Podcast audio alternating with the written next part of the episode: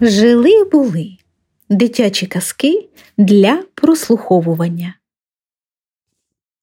Самуил Маршак. Где обедал воробей? Где обедал воробей? В зоопарке у зверей. Пообедал я сперва за решеткою у льва. Подкрепился у лисицы, у моржа попил водицы, ел морковку у слона, с журавлем поел пшена, погостил у носорога, отрубей поел немного. Побывал я на Перу у хвостатых кенгуру. Был на праздничном обеде у мохнатого медведя, а зубастый крокодил чуть меня не проглотил.